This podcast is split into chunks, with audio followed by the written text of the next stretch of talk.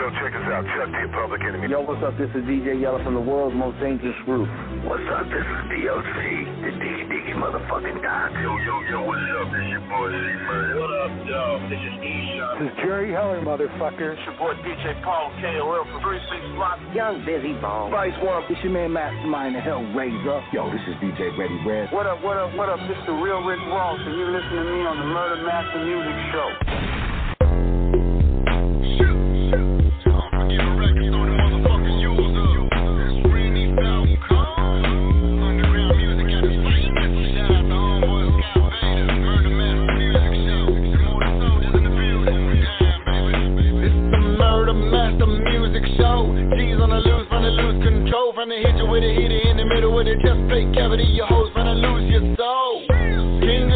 Motherfucking underground rap shit coming out of Fort Worth, Texas. And every day I gotta eat a big bowl of whack, mumbling rappers up for breakfast. Rainy top cone so pure, and it really be doper than a whole fucking lot of grams. A lot of these hoes be faked in the bitch, and I see right through them like a motherfucking hologram. And if you want it, I can make a motherfucking back of your throat, me the pistol grip. And I can really get a hater hog tied up, wrap 'em up like a motherfucking Christmas tree.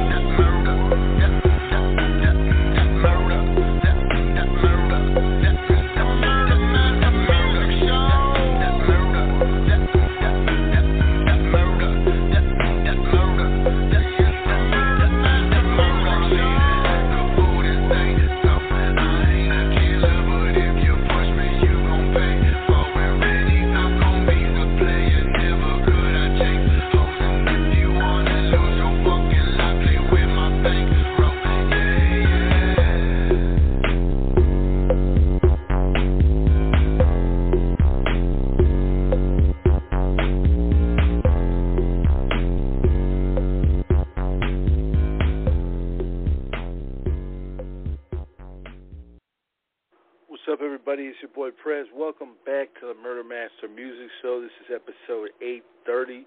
Tonight we got uh, guest is no stranger. He's been on uh, several times, and uh, it's always a, a pleasure to have him on because he's one of the few out there that um, I really enjoy listening to because he speaks the real. Matter of fact, he speaks the real so much he's even got people attacking him over his lyrics now almost like a, uh, it's 1988 Ice T Tipper Gore type thing. You know, people are are freaking out, and uh, all he's doing is telling the truth. You know what I'm saying? But he's got a new album out, A Blessing and a Burden. He's got a new book out, Behind These Bars. Um, man, let me just bring him on right now, the one and only K-Rino. K Reno, you there, brother? What's going on? How you feeling, family? I'm doing good, Kay. I'm doing real good. Uh, man, you staying busy as always. Um, now that COVID's kind of well, it's getting ready to uh, fire back up again, but for a minute there, it was um, it was slowing down. Were you able to get out and do a little bit more? You know, meet and greets and shows, and anything of that nature for a while. Well, first, man, th- thank you again for having me on the show. It's always an honor and a privilege to be on your platform, brother. So I appreciate thank everything you. you do. But yeah, to answer your question, um, you know, I, I really just started to get back out there. I'm just I'm just starting to get back out there. Um, um, I hadn't done a show since March of 2020 before a show that I did uh, this month in San Antonio, and I did wow. another show in Houston um, last week. So I hadn't done but two shows in the last almost year and a half. So, um, but I've also been I've, I've been able to work you know, at home, and you know, nothing can stop you from putting together an album or, or like I say, writing two books like I've done. So um, you keep it moving because we are living in times where we got to be careful and be wise in our movements these days. Yeah, 110%, man. Uh, we're seeing um, this stuff kind of creep back in again. Um, people are not. Um, I mean, I understand if you don't want to get a vaccine, a lot of people don't want to put something strange in their body. Uh, but at the same token, wear a mask at least. Do what you can to prevent this shit from continuing. We, you know, we've been dealing with it for uh, you know what, what 18 months now, a little bit more. Um, it's kind of crazy.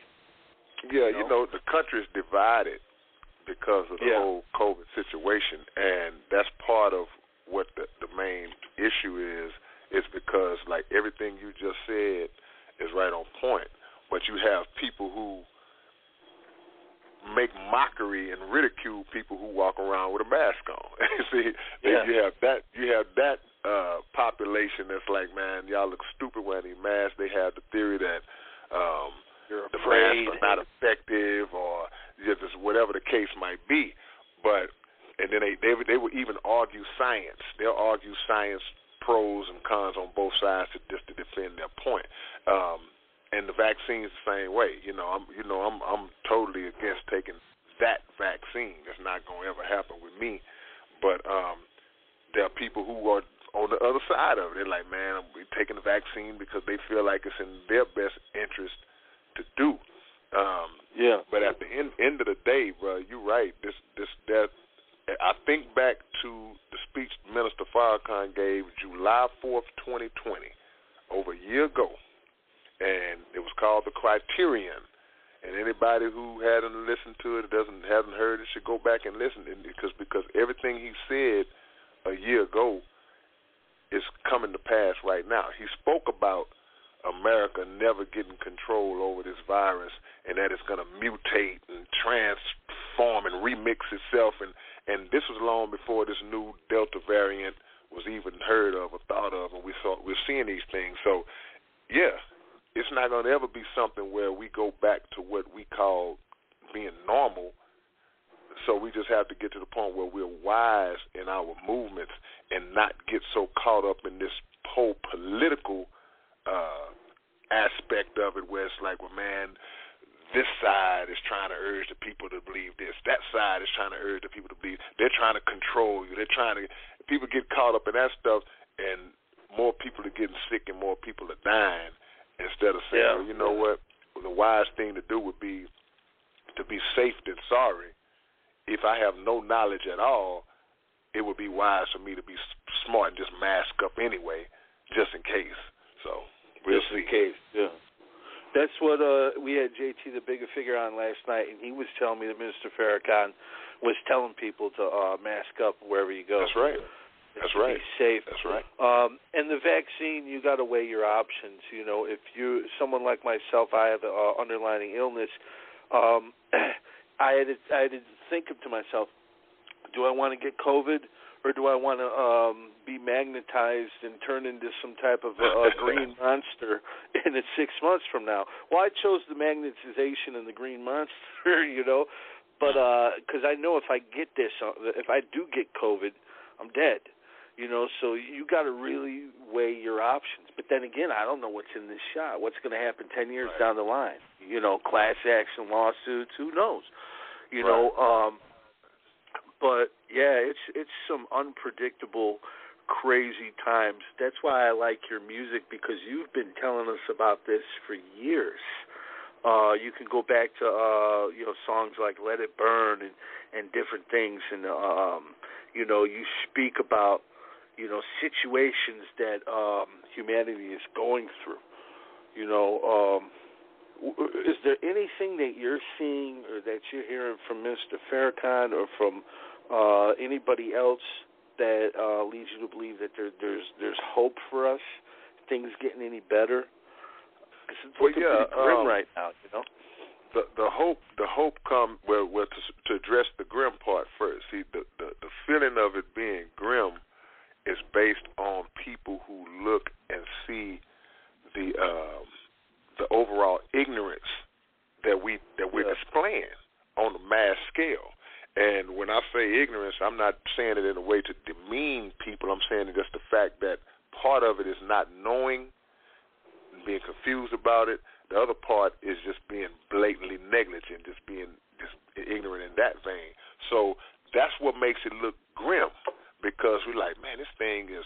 We're seeing so many examples of how uh, the nation and the world is unraveling right before our eyes. We're seeing all these corrupt political figures, all of this um, madness that gets pushed on TV and the radio and social media. We're seeing all this stuff, and we're not moving fast enough in terms of taking it seriously and and, and connecting how it relates to uh, the scriptures and the time that we live in. So in that regard, those who have knowledge of that would say, "Man, it's looking pretty grim." But the one thing about the way that the Most High works is that He always gives the people a out. you know, there's always an out clause when it comes to God throughout history. You know, any any time a nation was was on the verge of being destroyed or being wiped out, the first thing he would do, he'd send a prophet. He sent a man, the messenger, a warner that would come along and and he would put his message in that person. and They would warn the people, "Hey, man, you know, this is what we're doing. This is what's getting ready to go down." You know, and there would be people who would re- reject the message. Usually, that's the majority, and there would be a small minority of people who would accept the message and escape the judgment. This is where we are now. And so there is a hope, but the hope is based on our level of obedience to the message. And in this particular case, that's why I referenced uh, Minister Farrakhan's speech from last year because it's like that was part of that warning leading us up to a year from that day, which we are now, but also moving us further into the unknown of the future because this thing is far from over and we have been lulled back to sleep and we right back to normal in terms of our activities. But it's an Yeah. illusion, man. It's an illusion. Absolutely. Yeah, hundred percent. Yeah, man. Uh, you know, Mr. Farrakhan, uh, uh, very, very intelligent man. Uh, a lot of people uh, seek wisdom from him, um, especially when they don't understand what's going on. I think more people need to listen to him because you got a lot of Bocephus running around, uh, just just spreading lies. Like I was saying earlier, um, being magnetized. I had people after I told them I got the shot. Like, can you can you uh, stick a spoon to your neck? And uh, no, you fucking idiot! I can't do that. I mean, uh, I hope not. you know, Right. but it's just it's just crazy the, the the misinformation. Now, when you speak truth, um, sometimes you you gotta uh, you know uh, you got people that come after you. You've recently gone through that. The Daily Mail uh, did a. Uh, crazy uh, story titled Spotify is slammed for hosting anti-Semitic songs attacking pedophile Jews and calling for a second Holocaust. Um, and they reference a bunch of groups in, the, in this article, uh, including yourself. They uh, speak about the song Secret War, which we played on the show off the uh, dope album Mind Vision. Um, what, what what were your thoughts when you saw that, and um, did they reach out to you to try to get your side of the story rather than just slandering your name? Well, yeah, the second part I'll answer first. No, they didn't reach out to me. They actually, I actually read in one of the articles where they claimed to have reached out to me, and I just laughed because I was like, Nah, nobody reached out to me. But I guess they had to put that in the article to make it seem, to, I guess, to justify uh, their actions and their words, you know, or, or at least to make it seem like I didn't respond, uh, you know, or something along those lines. I would have loved for them to reach out to me, and we could have publicly put this thing, you know, on blast.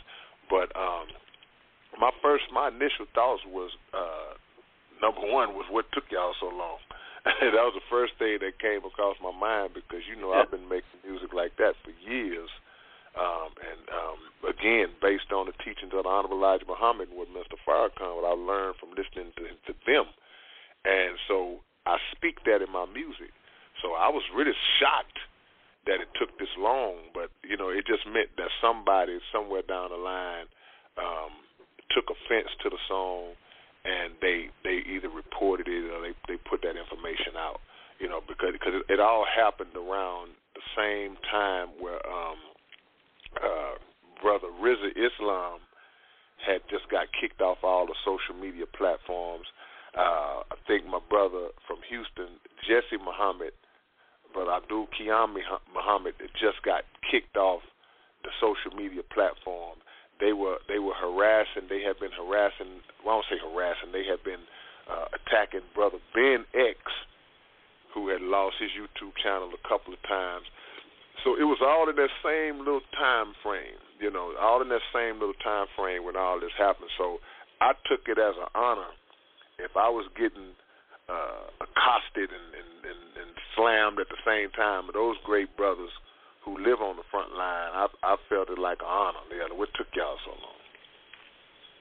Yeah, yeah, because I mean, it, it really, again, uh, I think you uh, uh, addressed it on the song in the new album, um, "I uh, Blessing and Burden." I apologize. Right. Um, right. You know, uh, it's crazy though how they they claim that they reached out to you, but clearly they didn't. clearly um, they didn't. If you had the opportunity, uh, like if they if they were to actually do their job and do reach out to you, would you give them an interview now? Absolutely. Give your side? Without yeah. a doubt. Because here's the thing. See, only those who um, fear that truth and only those who have something to uh, try to deceive the people with, those are the those are going to be the people who try to avoid the conversation, who try to avoid yeah. the dialogue. You know, I don't have any. Pro- See, if I'm if I'm crazy enough to say this stuff, to write this stuff out, and then say it on a record, and then release that record to the whole world, then it's no way that I wouldn't be able to stand and um, defend it. You know, defend what I believe to be the truth.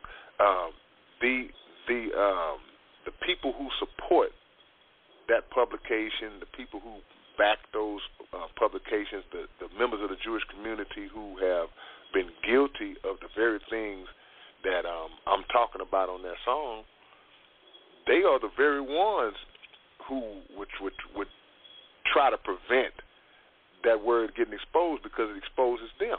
So that's why they lied and said they tried to contact me. They didn't try. Nobody contacted me. Nobody had any um, reaching out to me to uh, to discuss that because I wouldn't have had a problem discussing it with them. And again, I'm, I'm, Mr. Farrakhan's name comes up again because they've been accusing him of being anti-Semitic, uh, hating Jews, and all these different things that they've accused him of, of over the years. And he has, on multiple occasions, asked them to have a public dialogue. Key word being public. He's asked them over yeah. and over again. Well, okay, well, if y'all have an issue with everything I'm saying, if you if you're saying what I'm saying is, is hate speech, you're saying what I'm saying is a lie, or however you want to label it out, let's sit down. He's, let's come to the table. Your scholars and our scholars. Let's sit at the table and have a public discussion and let the people decide. They didn't take him up on that offer. They didn't take him up on that offer at all because why? Not because they was busy, not because they, they, they didn't have any cameras that day. It's, it's because they know that in a setting like that, they would be exposed in front of the whole world. It would be un, they would be able to defeat that truth. So they they really slick, bro. They really slick in how they how they move and how they operate, and they they possess so much power. But the power that they possess is o- is only possessed over the individuals who um, who give them that power, who have that fear of them, who, who who are who are tied into them in some kind of way where they have something to lose if they don't bow down to them. Oh yeah, yeah, yeah. I mean, you know, Kay, if I gave a fuck, my uh my platform would have 150,000 subscribers Right, instead of right. 24. You Right, know, right, um, right. but I want to quote one of the things they said, and I'm gonna I'm gonna combat it with something. Um, they quoted the the line where you said uh, they don't live by the Torah, they live by these rules: sex trafficking, raping babies younger than preschool. Now I can testify to that because I interviewed a rabbi on uh, one of my other shows, The Church Reality, and I got some, him to admit that he performed the oral suction ritual. And so, where they circumcised the baby and to stop the bleeding, the rabbi puts his mouth on the baby's penis. Now, this is, I'm not making this up. This is No, I, 100% I, I think factual. um, I think I heard I think I heard that interview you did, and you was you was pressing him. You was you was yeah, you was I on was, his I was going at him because it's Right. like you he was trying to say, well, nowadays we use a glass tube and this, this, and that. But I finally got him to admit he did it without one at one point in time, and um, it's just disgusting. You don't do that to a baby. Uh, I mean, it's to me that would be not only uh, uh, child rape, but also baby mutilation.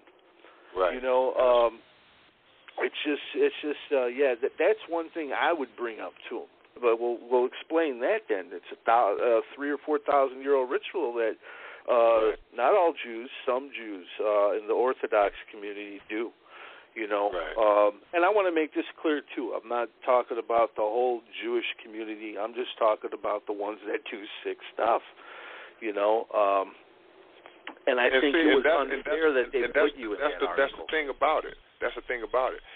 Those words and those uh, accusations, they have always been directed only at the Jews who do that. See, Yeah. it's like Yeah. uh, the minister got the minister came under some fire from the Jewish community a few years back when he talked about he made a statement where he referenced the satanic Jews.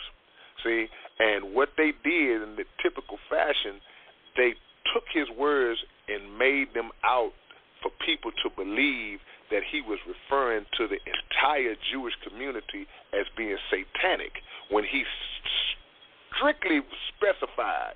He said, not the good Jew. He said the satanic Jew. So he made a distinction in that same speech, but that part wasn't included. So this is what happens, you know, when when, when you start to speak about, okay, this is what blah blah blah did this this this and that, and even if you may have said it in a way where it's okay, well, you know, you said the Jews did this, okay, it's not a problem for me to clean up and say, no, no, no, no, no, no, no. I was not referring to the whole of the Jewish community. I was speaking about a sector of the community who acts who absolutely do this kind of stuff.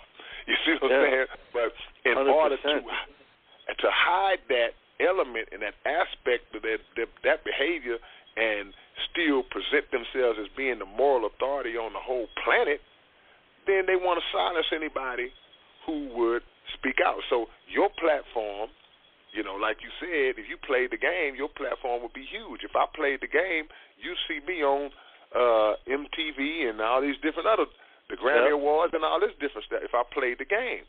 So but they understand that okay, well, you know what? It's only a handful of those types of people out there, and we can suppress them. We can keep them from seeing the light of day. It's those big ones who we already have control over. We got to make sure that they don't buck and start to to reveal that type of stuff. Yeah, hundred percent. I I just thought it was horrible. They put you in there. Um, there was a couple like uh, groups there. It looked like they were uh, skinheads or neo Nazis, and I'm thinking, man, you just don't know this man's music and his his message. You know, you got it all wrong. And uh, you know, hopefully they'll reach out to you and do their job. Um, before we go on to uh, one of the songs off "Blessing," uh, uh, "A Blessing and a Burden," I want to. Uh, this is something I definitely want to ask you. It's one of the few questions I don't think I ever asked you. Your name uh, stands for uh, killing rappers in numerical order. How did you come up with that, man? Break that whole thing down for me, brother. Well, that's one of my early, early acronyms to my name. It was, it was back in the days. It was keeping rhymes in numerical order. That's when I was a young guy.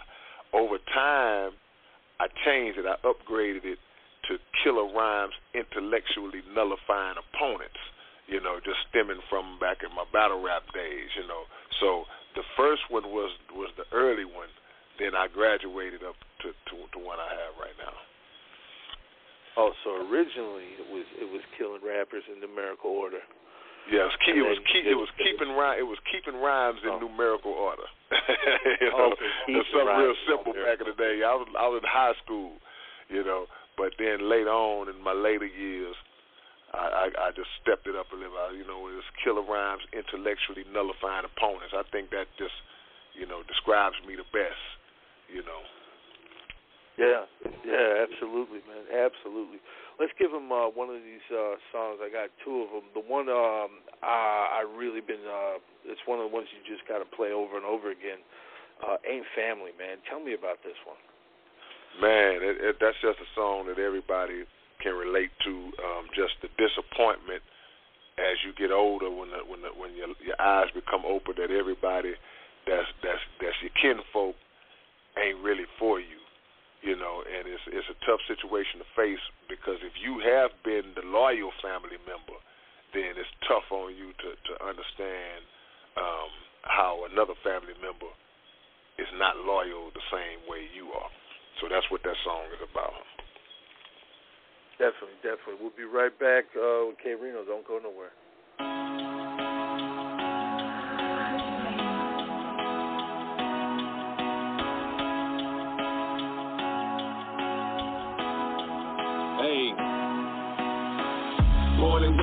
Together, seen whatever. Now it's seeming like you can't stand me. All blood ain't family. Use deception as a weapon. Fought with me while I fought with what this world hands me. All blood ain't family. Heartbroken cause I never thought that this would be where loyalty would ever land me. All blood ain't family. While we fight against the people that we need the most, I'm trying to get some understanding. It's like people got the game confused. Thinking because somebody share your last name, they cool. Sooner or later, they gon' show you what they all about. They'll do you dirty, then get mad because you called them out. It's crazy cause you thought you never live to see the day. The ones who usually get you got similar DNA. Similar looks and same features, but with different souls. Cause when you needed them, they burned you like a kitchen stove. You know the ones who used to some madness on display. And even in their younger days, they showed some funny ways. Over the years, you looked out for them, tried to lead them straight. But just because we're related, don't mean that we relate. To stand up, you gotta be woman to man enough. Jealousy and money always manage to split families up. Any remaining love, Ben came to an end. Looking back on it, you get more love from strangers and friends. Yeah, tell them again. Born and raised up together, seen whatever. Now it's seeming like you can't stand me.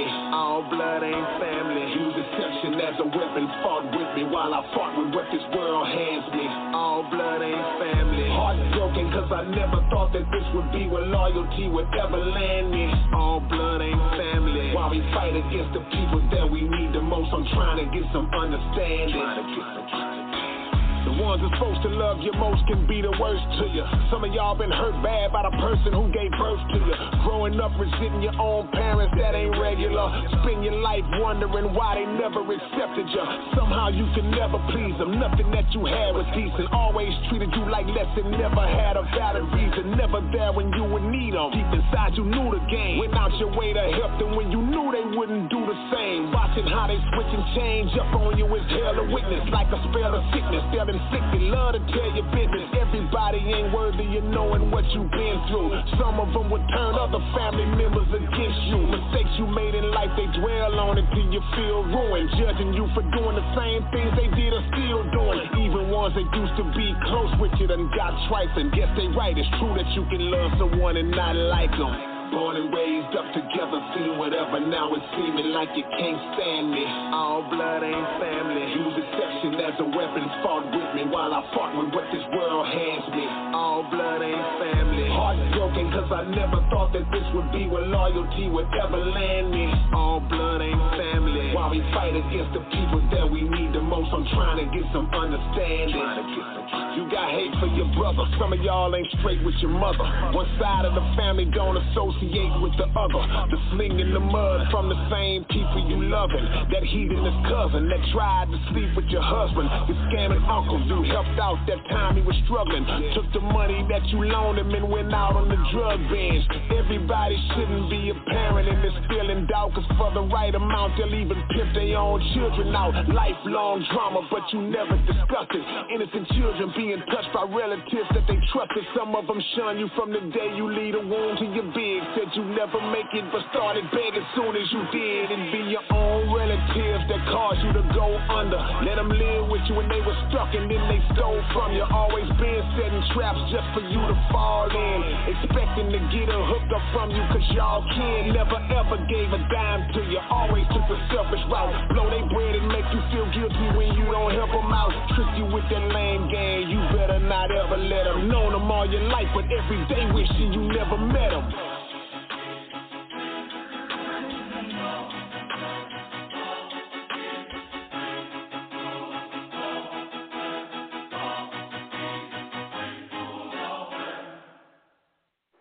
Man, that one definitely has to be on repeat right there. Uh, yeah, real as always, real stuff, man. There's always truth in the music. Um, man, you're a two-time author now. You got another book out. Um, yeah. I I must have uh, missed this one, man. Tell me about this new book.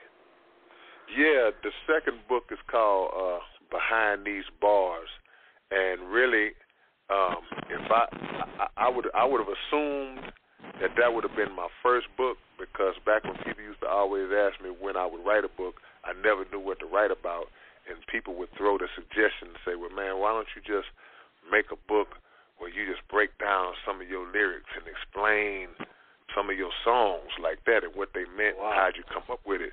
So that's what it was. That's why it's called Behind These Bars, and um, I did that one. Uh, few months back, and it, and it came out really good because I, I kind of like polled a few of my fans and was asking like which songs y'all want to hear me talk about, and I took some of their suggestions mixed in with my own personal ones that I wanted to use, and just wrote a whole book about it. Now, when I wrote the book, it was it was mainly I was thinking in the beginning like, well, you know what, this is just something that my fans alone would just get something out of, you know, because if you're not familiar with me or my music, this might not really strike you like that. But then I started to think about it. I was like, well, you know, if you are a writer, if you're a rapper especially, but if you write in any form, whether it be um, books, poems, short stories, rap songs, whatever it is, this book can literally be like a teaching tool if you just absorb the principles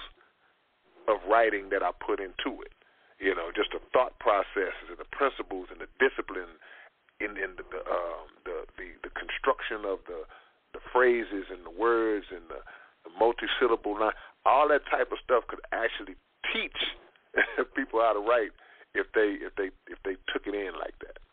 So I was glad to write yeah. that. I'm more I'm more proud of that one than the first one, you know, because the first one was just basically just about my life up until this point.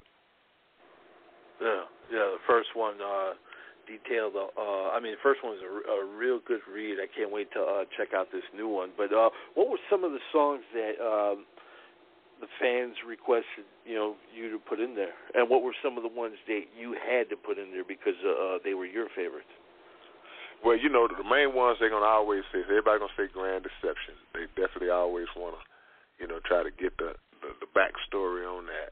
Um, certain songs like uh, uh, uh, not Ultimate Flow. A lot of my lyrical songs, I can't pinpoint nothing off the top of my head, but a lot of my lyrical songs and certain story songs like the Sorcerer Saga and all that, they they want to get into the the details of that. But the the main thing I covered in the book would be the lyrical stuff, just the just the deep lyricism, because that's kind of like my foundation, my bread and butter and um, it that's that was the uh, the the category that gave me the opportunity to really really get detailed in explaining how I came up with certain stuff. Oh yeah, very very dope, man. Uh, it's good to see. Um, you know, what I'm saying that you're doing, you know, books, not just one, but now you got two. Is there plans for a third one? No, not not immediately, but um, it something would really have to hit me in terms of an idea that I just had to just move on. But right now, uh, I haven't even thought about um, a possible uh, concept for a third book because um, one thing about the, the book game, that's what kept me from writing the book in the first place. I was like, man, I don't know what to write about.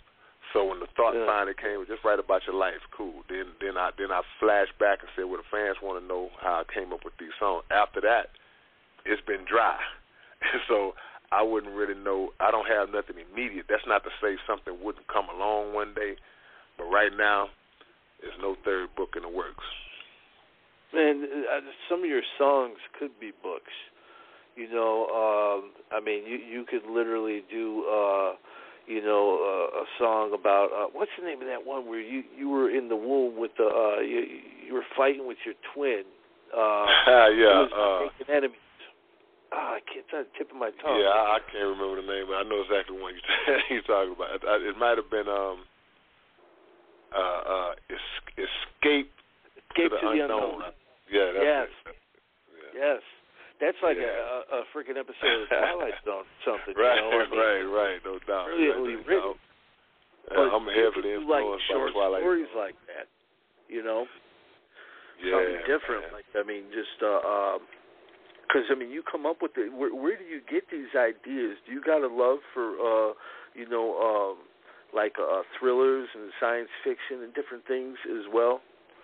Yeah, absolutely, man. Sci-fi, definitely. I'm definitely a big sci-fi Yeah. fan, Twilight Zone fan, and um, there have been uh, a couple of concepts that I based off of certain episodes of Twilight Zone that I really like. But um, but for the most part, stuff just comes to me, man. You know, I just uh, I'll either sit up and try to uh, actively create a concept, or I'll see something that just makes me go, man. You know, that'd be something deep to kind of explore. You know, and and and the best way to make people really see and understand where you're going with a topic, in a lot of cases, is to put it in story form. You know, I could I could lay some stuff out and kind of just lay it out generally, like I do maybe like on a Grand Deception type song. But you know, when you're telling a story and people can follow along with that story and kind of immerse themselves into the story, it it, it has a a bigger impact. Yeah, yeah, hundred percent. Um, okay, it's always an honor. Before we get out of here, brother, uh, uh, I know the homie Sin's got a couple questions for you. Make you dig in the uh, in the vault a little bit. Uh, Yeah. Sin, you there, brother? Yes, yes, sir. Hi, Scott. Hi, uh, Brother Kevin. O. Sweet What's up, Stan? How you doing, man? Yeah, I'm fine. Um, can you tell us about your your first group, uh, the Real Chill, back in in 1985 with uh, Preppy J and GT, and uh, what's happened to them also? Yeah, man, that was like the first. uh I would say the first group I was in, but they were the first official group I was in. You know, when we just said, okay, we are a group, and we're gonna actually give this thing a try to see if we could make it to the next level. Um, and they were, you know, just my buddies, man. That we went to school together. We were friends, you know, as well as rap partners. And I think that's what helped with our chemistry. We had real good chemistry, man. And um, it just was so early on in in our career, and it, even at that time, you talk about being early on, just in in in hip hop. Period. You know, you're talking 1985.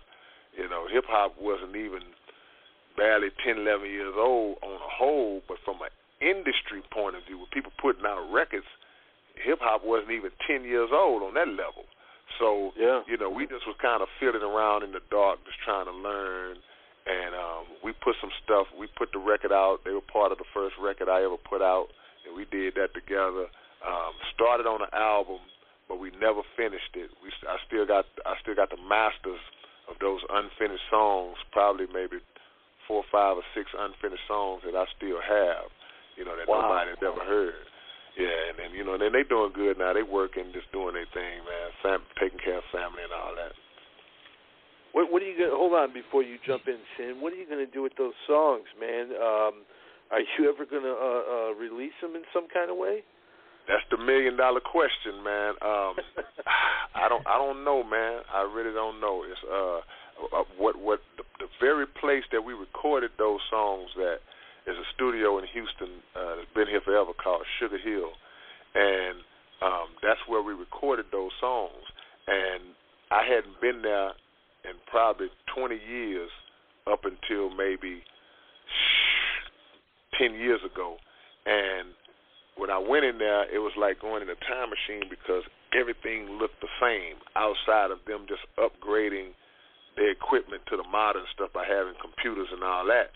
But all of the rest of the stuff, man, was still the same, man. Even the couches and stuff that we that was in there back in the '80s, and when we were in there, that stuff is still in there.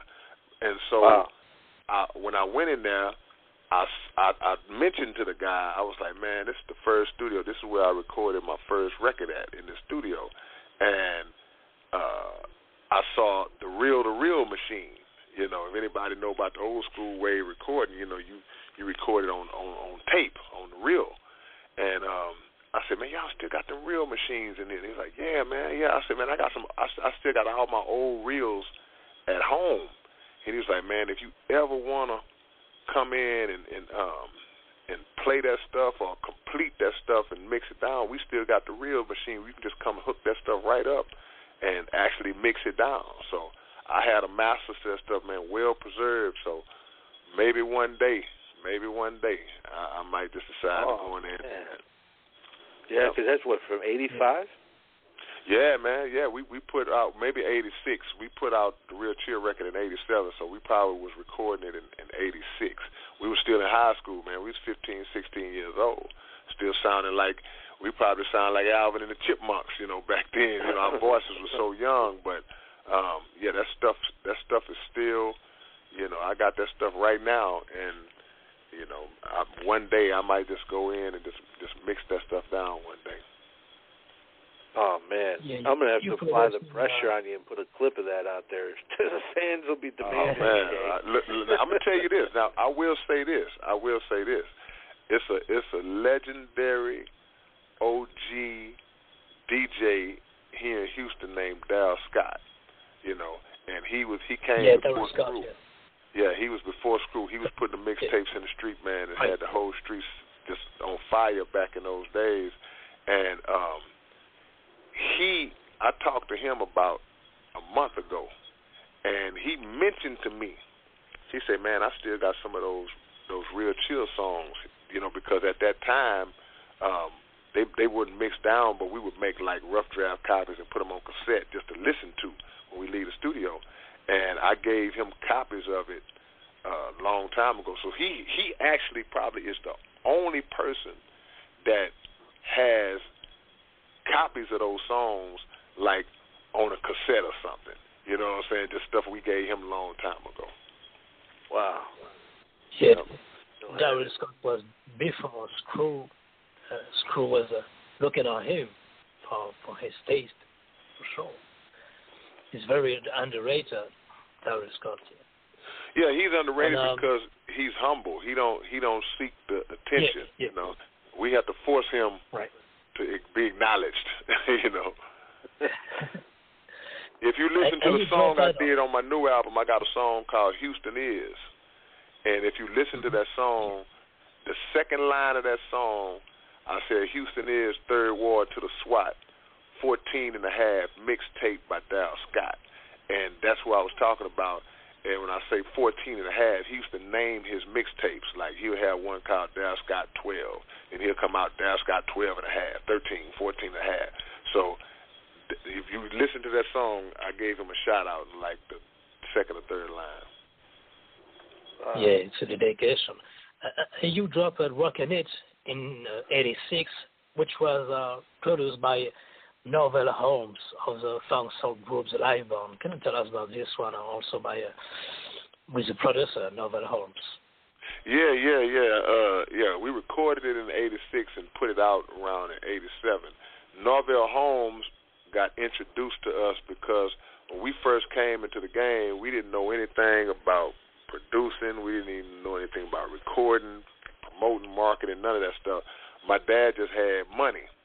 So he would go out and find people who had knowledge of those things and he would hire them to go to work. So somebody um, put us in contact with Norvell, and um, and he was like just you know the most amazing dude we ever met because he could play these instruments, he could play keyboards, he could do all this different thing, you know, program drums on the drum machine and all that. And he just was was super super talented, man. Along with um, another brother uh, that they called Chopper, who played keyboards. You know, they called him Chopper because of how cold he was chopping them keys, and so those were the two people who really put the instrumentation down on rocking it put and the other songs that I just mentioned that that never came out. And, and, and see, in those songs that never came out, they had a whole lot more um, musicianship involved in it. You know, uh, keyboards and pianos and guitars and all that different stuff because these guys were real musicians at a time where we were just trying to do some hip hop stuff. We wanted some 808 and all that, you know, and uh but Norvell was he was really talented, man. Really, really talented. You know, knew what he was doing, man, and um, we always liked to be around him. He passed he away like some years your, back, though. Oh, rest in uh, peace. He, was Yeah. like your Kalu, your your Kalu like must have been had in '88. you just two years before. Say it again. Oh, eh, we can compare to Kalu. Kalu with a relationship with uh, Master P in 88, 1988, and you, it was Norvell Holmes at first. Oh, okay, okay, okay. I got you. I got you. Yeah, yeah, yeah, yeah. Norvell, he he was connected, man. He was connected, and I think what happens is a lot of times, you know, some of these uh, artists and producers who people never really knew like that, you know, they still had had established roots and foundations and trees grew from those people. You know what I'm saying? That that we we found we may have found out later that uh, this person was this person or this person worked with those folks in some kind of way that that they'll be connected to somebody, you know, that the world doesn't know. Yeah. Um, can you tell us about uh, the very deep song Two Roads, the classic song from your album Danger Zone back in the day? Yeah, yeah, yeah. Two Roads was um that was on the Danger Zone album, right? And um it was a sample that I used and there's a funny story behind that, but uh uh Two Roads was was an idea that came really from my dad. You know, we was talking one day and um the old saying always has been you know, it's only two roads you can go you're in these streets. You're gonna die, you're gonna go to jail. It's one out of the two. So I wanted to make a song to kind of reflect that. But um, there's a line in the song where I mentioned my pops because uh, he he would always say, he said, "Man, you know what? The two most important people in the world are old folks and children."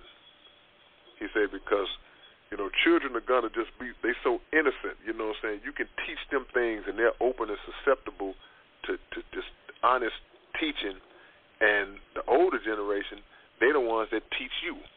So I put that in in, in in that same song, you know, that two road song. But uh, I ended up uh, getting in a situation with that song because of that sample. I didn't clear that sample, and the guy who originally did it, Michael Henderson, had reached out and was like, you know, trying to see if it was some money there for him, but it wasn't no money there for him. But but yeah, but that that that that song song is a song that people still mention a lot, you know, to this day, just because, not necessarily because it was some great song, but just the principle of it. Yeah. Yeah, right, right. And um, do you remember the, the first uh, Houston rapper before you, or maybe it was you, and uh, also your first concert you did? Yeah, well, it was, it was a, it was a few rappers that came before me. It was a few of them, man. You know, like I say, I always start with Wicked Cricket. You know, I always start with MC Wicked Cricket because he was the first guy that I ever saw in the city that was like a celebrity out here, and everybody knew who he was everywhere he went. Didn't matter if he was on the north side, the south side, wherever he was, they had love for him, and you know he could plug the mic up and, and just just rock the spot wherever he was. But you know there were other ones, you know, like um, uh, uh, the uh, uh, Jazzy Red, um, OG Style. You know, y'all know him as OG Style, but he used to call himself Prince Easy E before NWA came out. He changed the name, and um, uh, Willie D, uh, Klondike Kat. These are guys who who were doing it, you know, a little bit before I was doing it, and um, you know, I, I came along not not long after, but I always just try to pay homage to the people who was on the scene before me, and a lot of guys that were on the scene that never put records out. They were just rapping, doing their thing, but they never reached a point, you know, where they put records out. Uh, absolutely. And, and, yeah, well, thanks, Ben. Appreciate you, brother. Oh, it was the, the first, the first concerts, maybe you remember. Oh yeah, yeah, and, yeah. Uh, my bad. And maybe um, uh, one album uh, could be dope, uh, produced by entirely by DJ Premier, because from from Houston too. It could right. be it could be dope. Carrying on Premier together. oh yeah, yeah, no doubt, no doubt. We we've been talking about that for a while. Um, now the second part of that question, what what did you ask me? with my first what? Oh, the first concert you. First concert. You um, I wouldn't call them concerts. I would call them more like talent shows or contests. You know, like you may go to a, a club and they may have a rap contest that night. You know, so you would have to go back to pay probably like say eighty five. You know, was right when I first started getting into talent shows and contests. But if you just want to know what my first gig was, I would have to think on that as far as saying, well, this is an actual show.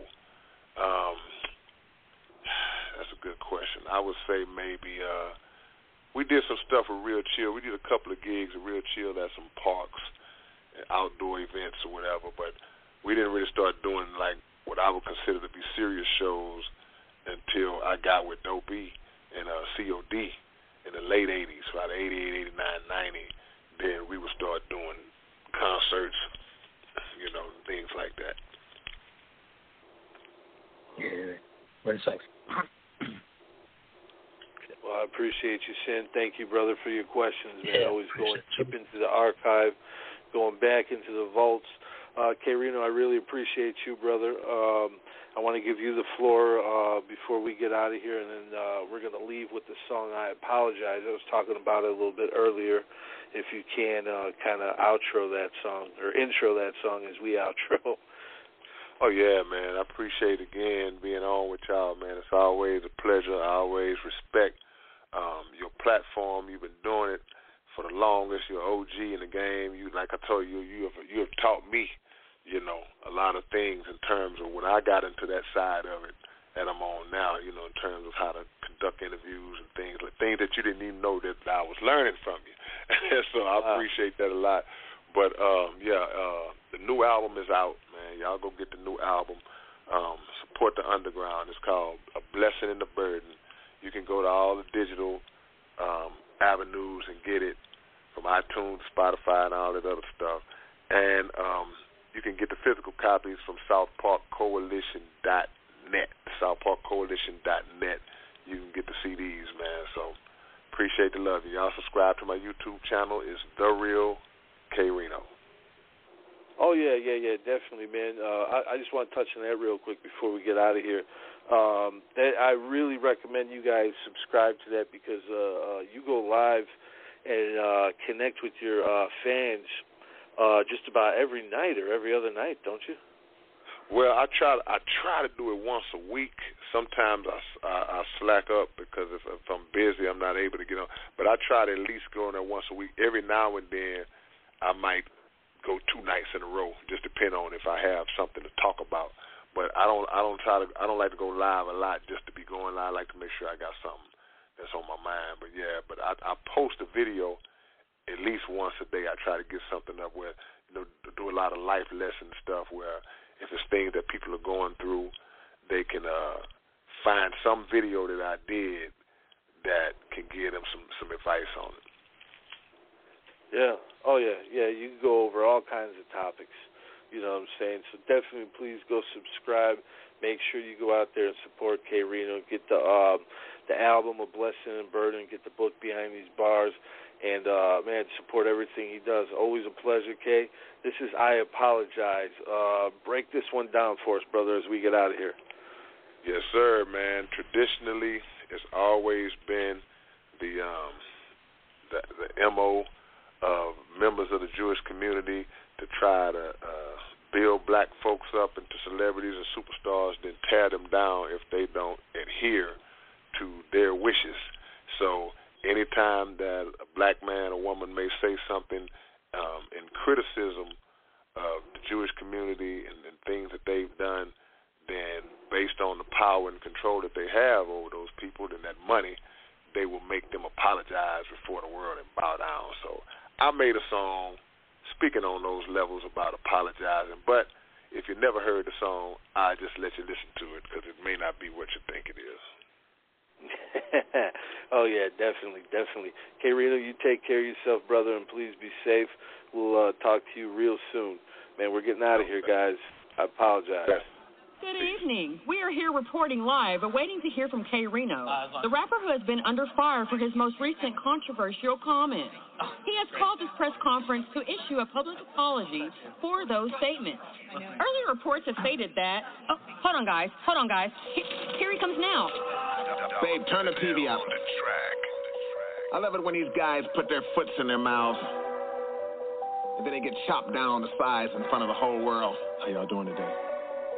I made some comments recently that caused grief to certain people once they reached across social media frequency. They informed me that my statements lack decency. Now I'm knee deep with elite, powerful people seeking to beef with me. And even though my research was extensive and I knew that I was saying something true, I heard that you found it offensive. You cut checks that got me living fat. My major platform, you had given that. And I guess when I spoke, I didn't consider that. You afforded me the key to let me enter in the doors. But while lamenting my oppression, I was insensitive to yours. I was feeling the impact of a tragedy.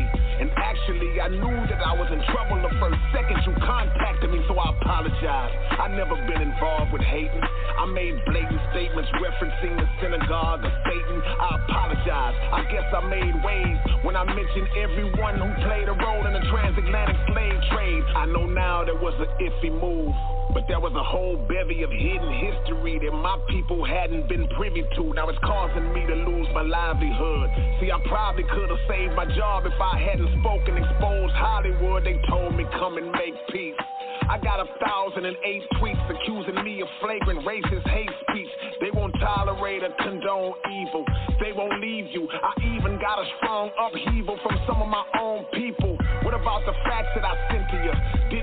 That picture I posted of me and Minister Farrakhan offended you. You told me to take it down and keep walking the line. If you speak your mind, minus all that black talk, you'll be fine. So I reflected and I realized it too often at times that you really think your history's more important than mine. But despite that, I'm standing before you, showing remorse. Even though you out here claiming a name that was never yours, financially back in wars. Yeah, the list is extensive. I just wanna understand how my abuse is offensive. I'm only trying to be smart and let the knowledge be taught. Oh, oh, my bad. Let me get back to this apology part.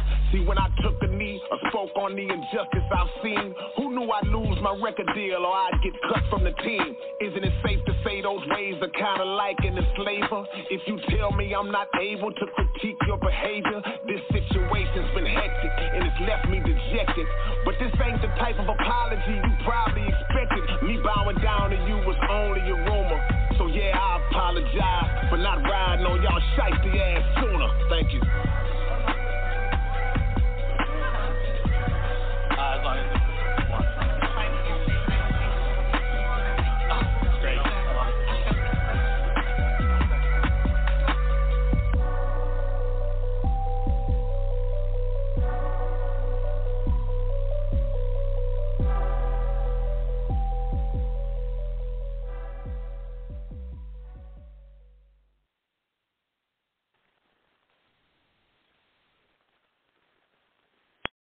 With Lucky Land slots, you can get lucky just about anywhere. This is your captain speaking. Uh, we've got clear runway and the weather's fine, but we're just going to circle up here a while and uh, get lucky. No, no, nothing like that. It's just these cash prizes add up quick. So I suggest you sit back, keep your tray table upright, and start getting lucky. Play for free at LuckyLandSlots.com. Are you feeling lucky? No purchase necessary. Void where prohibited by law. 18 plus terms and conditions apply. See website for details.